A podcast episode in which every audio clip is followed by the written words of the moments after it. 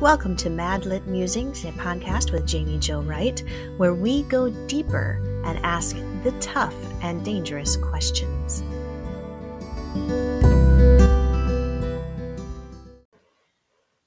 Today's episode is sponsored by Revell and Bethany House Publishers, which are divisions of Baker Publishing Group. Find out more at bakerpublishinggroup.com.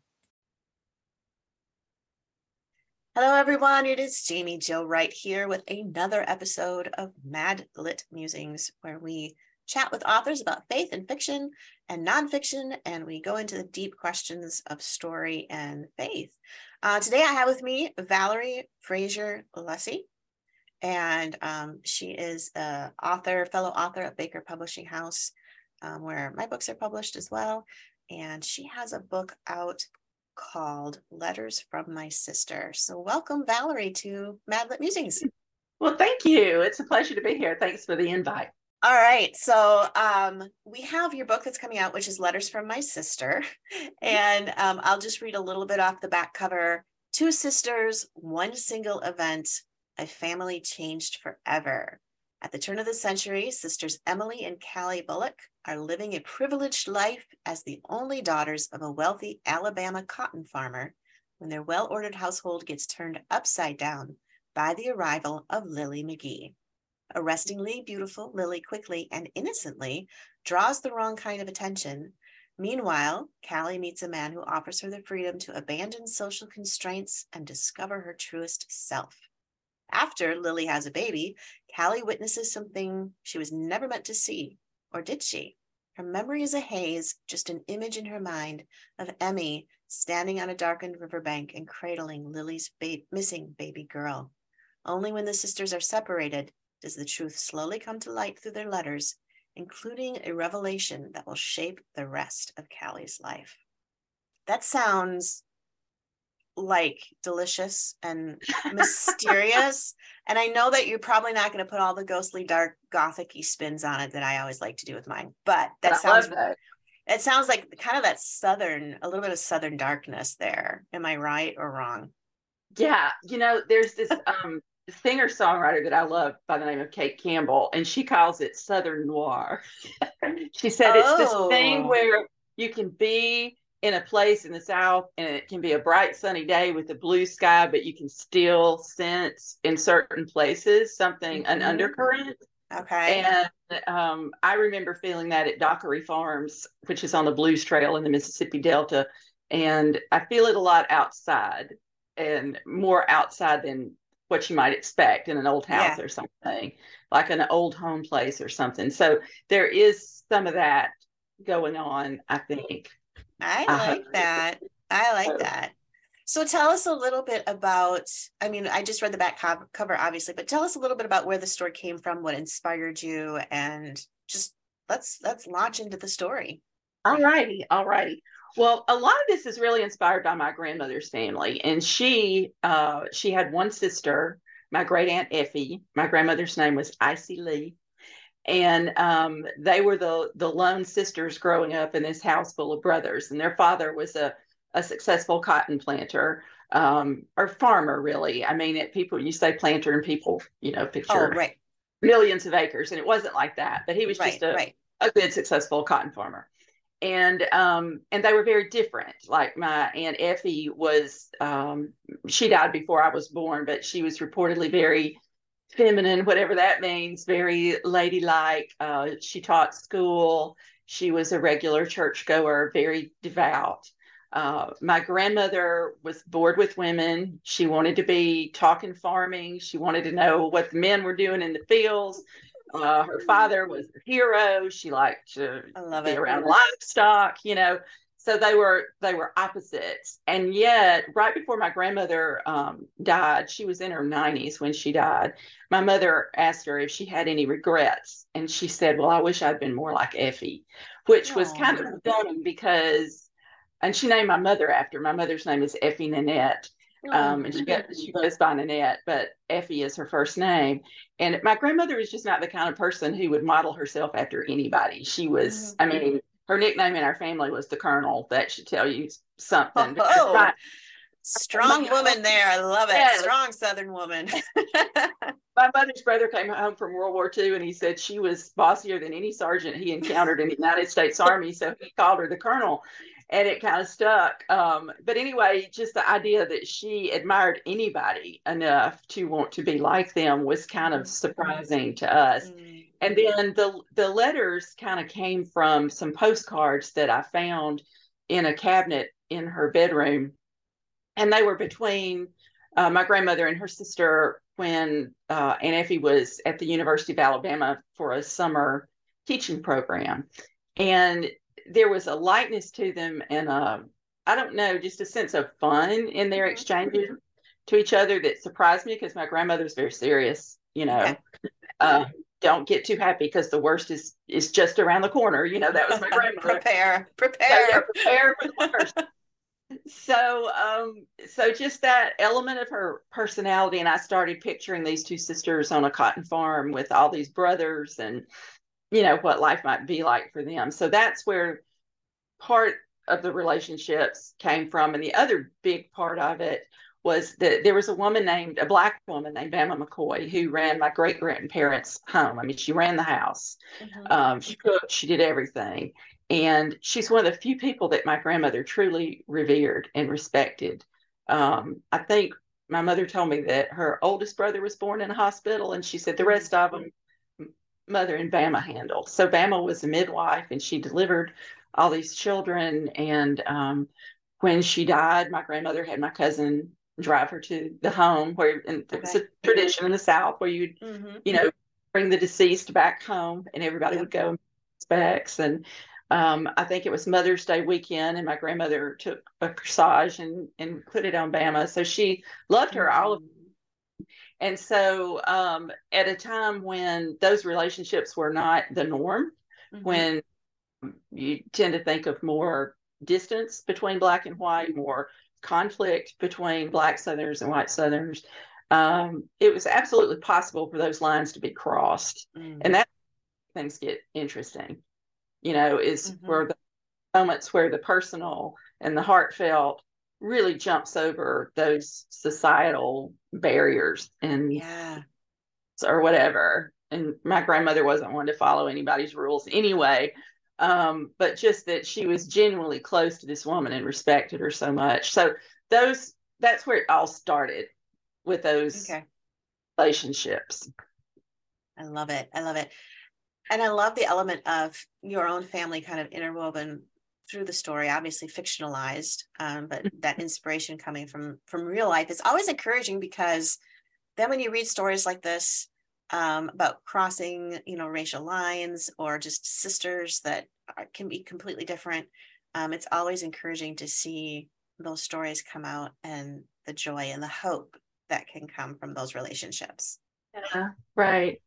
And that's part of the character of of Lily, who in the story she's the granddaughter of um, Hepzibah Jordan, who was kind of modeled after this uh, woman who kept house for my great grandparents, and uh, Lily kind of shakes things up because she is described as being, you know, of course, the terminology back then they would say colored, which we would not say now, but those characters right, right. did. So she was not black, she was not white, she was as uh, Callie Caesar just occupying the space somewhere in between. Mm-hmm. And I don't really address that too much because I didn't want to get caught up in that. I just wanted that she's in the middle and she's beautiful. Mm-hmm. And and that is something that sort of troubles some of the white women in the community. And Callie recognizes that and she says, you know, she makes it very hard for them to believe they're better than her, you know, yeah. because very beautiful and very talented. She's a singer. And so uh, Callie sees the jealousy of these mm-hmm. who are really gossiping about Lily mm-hmm. and yeah. her because they're jealous of her. And Callie sees that right away. Callie is, you know, the protagonist, and she's like, they're just, you know, she's just upset their apple cart because mm-hmm. believe what they've always believed if they look at her and listen to her sing. So um, I like those things that kind of flip, you know, the normal way of the community. And really, I I tend to say community instead of society because most of, well, they're small town or the rural South for the most part, and those tend to be their own little worlds. You know, yeah. a small is its own little world, probably small town anywhere, and everybody knows everybody, and everybody knows what the rules are. You right. know, right? Everybody who the good people are and who the bad people are. You know, and yep. you, yep. That, you know, and I remember when I was about to graduate high school and I wanted to go to Auburn University instead of a smaller university nearby, and everybody would say, "Why do you want to go to such a big school?" And I was like, "Because I'm so tired of going to a school, my high school, where not only do we all know each other, our parents all knew each other, our yeah. grandparents even knew each other, and so I feel like I have this expectation of me, yeah. you know, yeah." so I wanted to get away from that. And I, but so sometimes it's good and sometimes it's, it can be suffocating, you know, just this, oh, we know who your parents are. So we know what you're like, you know. Right, right. And everybody yeah. knows when the lines are crossed or rules are broken. Yeah. I was actually yeah. doing some research in some old newspapers and um, I was really shocked that they were almost the i think you know, they were almost like rag papers back in the day but it was their yeah. actual their actual town newspaper. It, it wasn't meant to be a tabloid. And yet it read like that. It was like Lucy May was seen leaving Charles Beacon's house at 8 p.m. after dark. Like, and they would report it like it was news. And I'm like, what? That's crazy.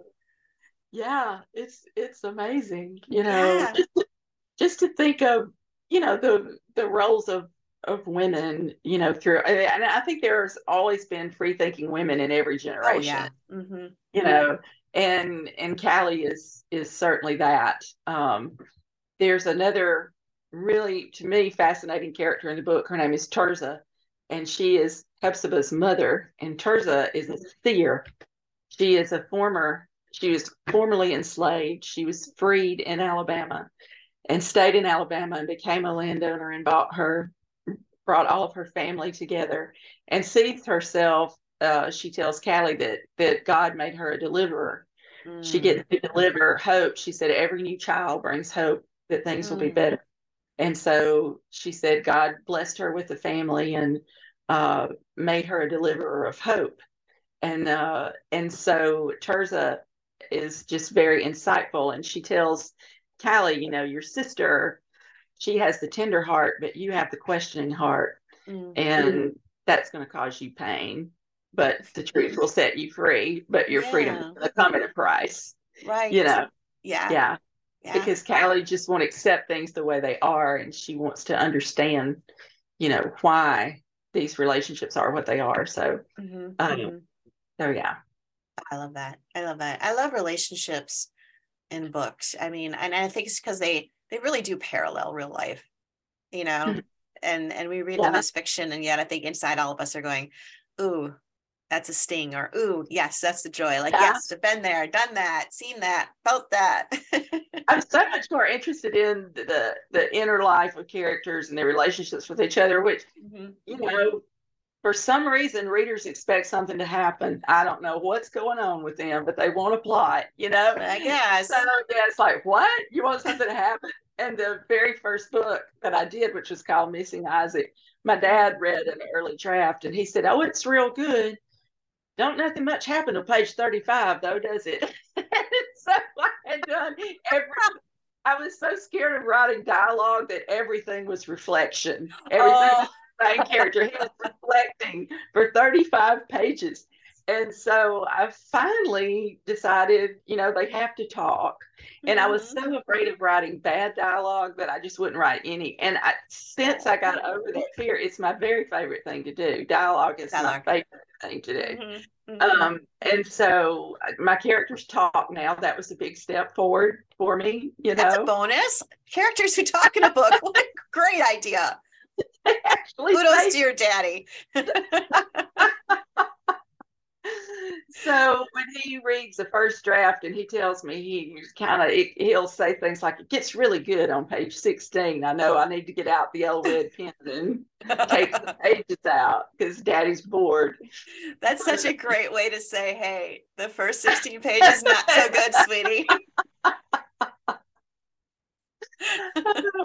Yes but um the I can't talk too much about the mystery in the book without giving it away for right. readers, but I was playing with the idea of seeing something that you know you couldn't have seen, and yet you know you saw it. Mm-hmm. And that is what happens to Callie. She sees something. She's sure that she saw it.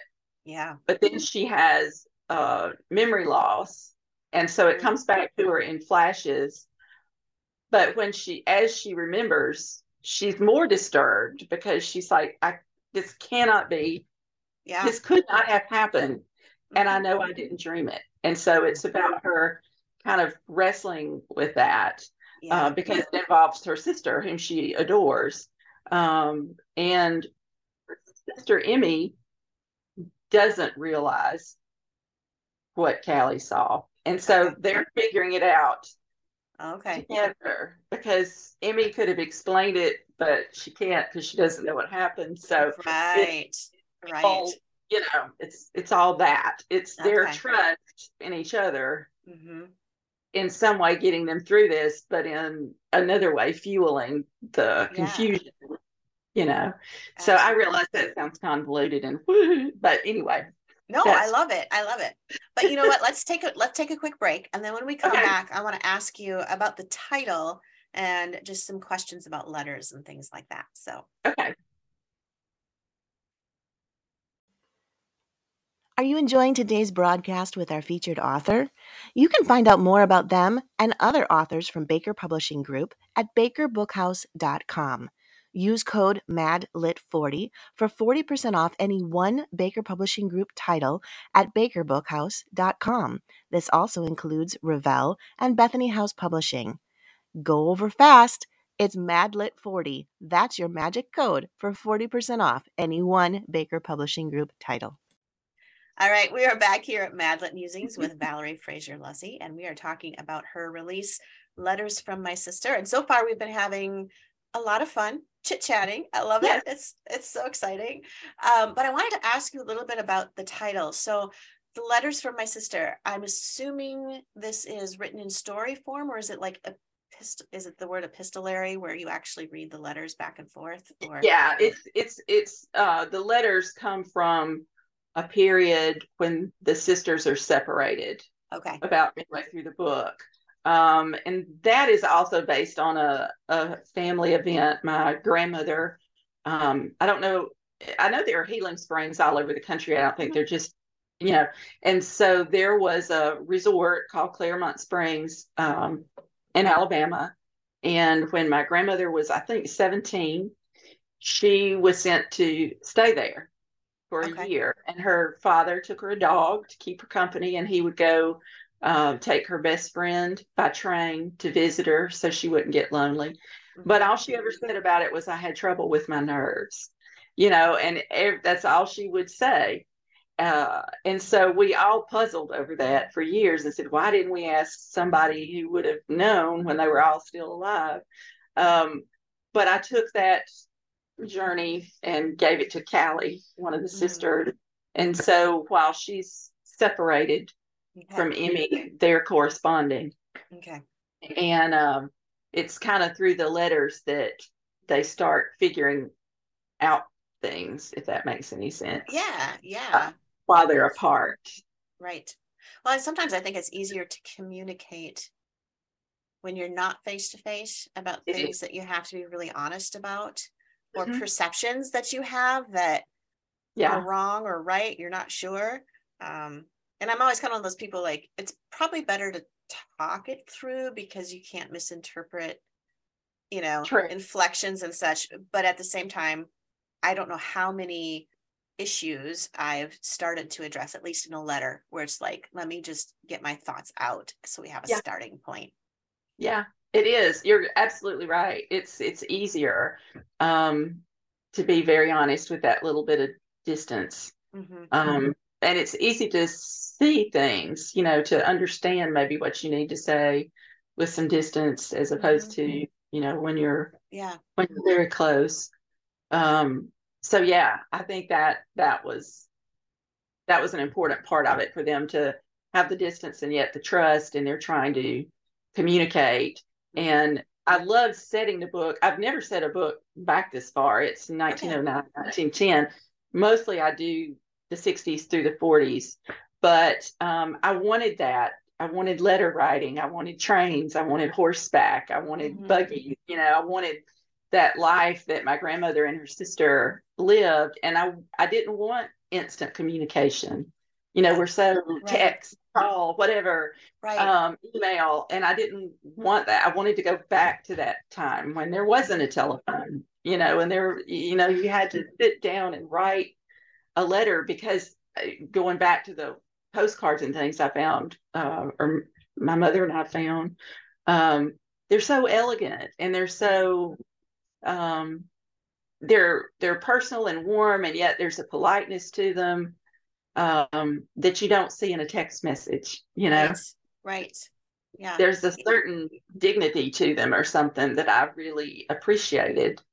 And, Yeah, uh, yeah, they're they're almost lyrical in a way. Yeah. uh, poetic. Even if the people weren't necessarily great writers, mhm, there's uh, uh, uh, something about sitting down and putting your thoughts out thoughtfully mhm. versus quick tap tap tap with your thumbs and send. Yeah.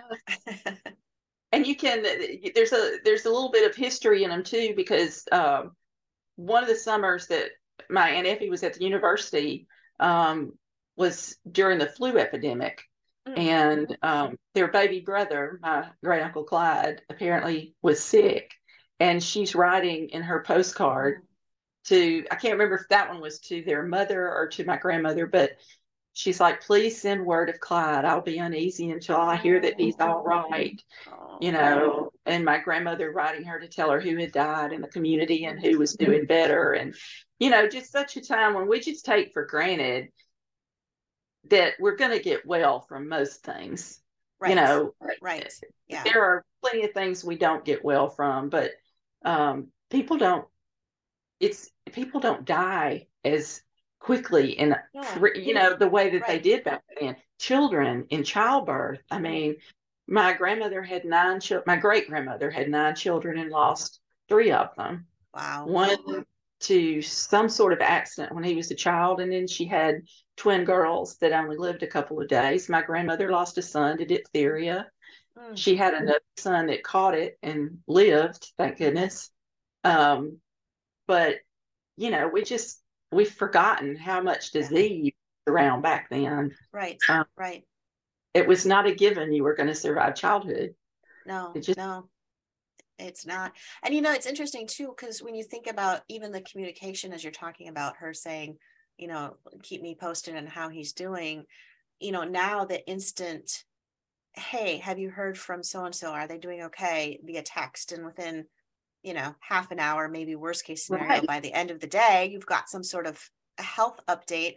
And you think about sending a letter, and it could have been weeks before you got the next update. And I'm like, I think I would have died of anxiety. That's how I would I, have out.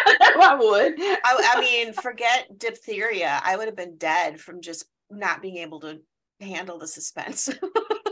right right i just couldn't you know but um it was just such a different time and i i have a few things of my aunt effie's i have a, a, a little brooch that my uncle gave me i have um a piece of kind of wine colored velvet from one of her dresses you know just and i have her her silver dresser set her um, mirror her Yeah. hand mirror those Mhm. things Mhm. so, um, and I just connect with those. You know, it just I can picture her in the dress made out of that Mhm. velvet. You know, Mm, I love that. I love So, that. um, and I know that she. Uh, there's a picture we have of her with her bow, and Mhm. so I I don't know anything about their relationship. I don't know how serious they were or anything like that.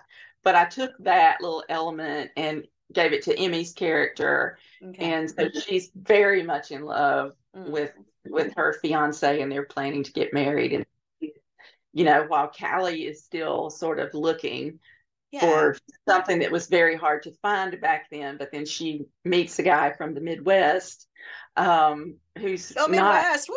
no, go Midwest. yeah. My husband's from Missouri, so I throw Oh, the Midwest go. in there every now and then. Um, so they they both want very different kinds of relationships, and they they find them because these are very different men Mhm, that they are both attracted to Sure. and so so um so yeah it's just it's a lot of relationship and community but also a mystery that they have to figure out if they're going to be okay if that makes any sense Oh, it totally makes sense. And I think, un, you know, I shouldn't say unfortunately, but unfortunately, I think a lot of families have those family mysteries that we're Yes. afraid to talk about to get to the root. exactly And sometimes that honesty, while extremely painful, Mm.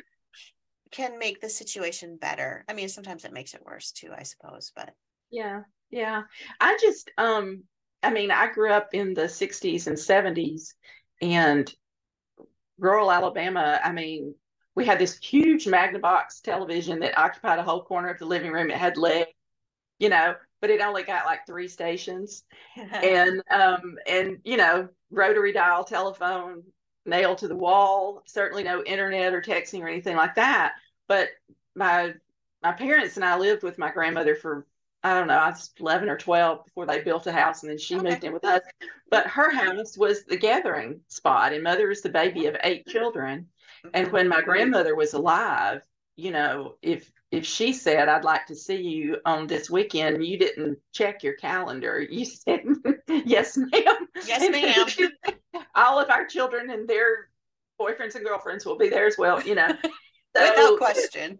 without question you didn't you didn't see if your schedule meshed with hers and so our house was the gathering place for a huge crowd of family back then maybe Okay. 40 people at one time and you know without all this media storytelling was how we Yeah. entertained each other and um and I love those stories about and they would be talking about the farm and the family and the community and what happened way back when and and I love those and I figured out if I would keep my mouth shut and behave and not get on everybody's nerves I could sit quietly and take it all in Uh-huh. and um and they wouldn't pay me one bit of attention I could hear all of it um and there would be some ghost stories in there which I know you like I was appreciate it. say, sign me up. Yes, there would be. Uh, there were stories of a of a ghost choir and their voices drifting down the creek and um, things like that that I just absolutely loved. And so I think that's where all this comes from. Is just you know, I think I was born too late because nothing happening now is as interesting to me as what Right. happened back then. You know, nothing right. so that's probably bad but um i just love delving into that you know the Yeah. family past and old pictures and Yeah. uh stories about the war the you know world war ii my grandmother was getting letters from my uncle and mother said everything would be blacked out except dear mother left barrel because of where he was um so just things like that are just i don't know why they're just earth shattering to me oh, they're they just are. Yeah. they really are. So that's where I like to go in stories. I like to go. Yeah. I like to go back a bit. Sounds great. Well, if people want to get a hold of this book and some of your other novels that you have out there, um, where do they where do they find out more about you and your stories? I have a website that is called shockingly ValerieFraserLuesse.com. Um, they can friend me on Facebook, just Valerie Fraser Luesse. I have a separate Facebook page for books that I created in the beginning, but I'm I can't keep up with two Yeah. Facebook. So just come on over to my friend page. There you go. Um, can, and you can you can find my books uh, in your local Christian bookstores. They're on Amazon, um, wherever books are sold. You know all of the basic online stuff. But I hope they're in your local bookstore too. Yeah, yeah. Well, Valerie, this has been super fun, and I'm anxious to read, read the book myself and find out some of this family mystery that you won't tell us anymore about. Come on. I want spoilers. to commune with your ghost. That's what I want to do. well, maybe one of these days you and I can write a Southern ghost story. Thought provoking. There you go. Collaboration or something. So absolutely. I'm in. I'm in. All right, sign us up. Uh, well, thanks so much for being on Madlit Musings today. I really appreciate your time. Come on down to Birmingham sometime, visit me. On my way.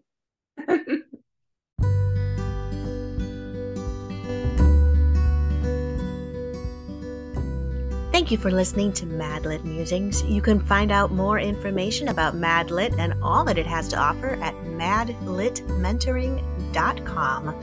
That's madlitmentoring.com. Or check out more about Jaime Jo Wright at jaimewrightbooks.com.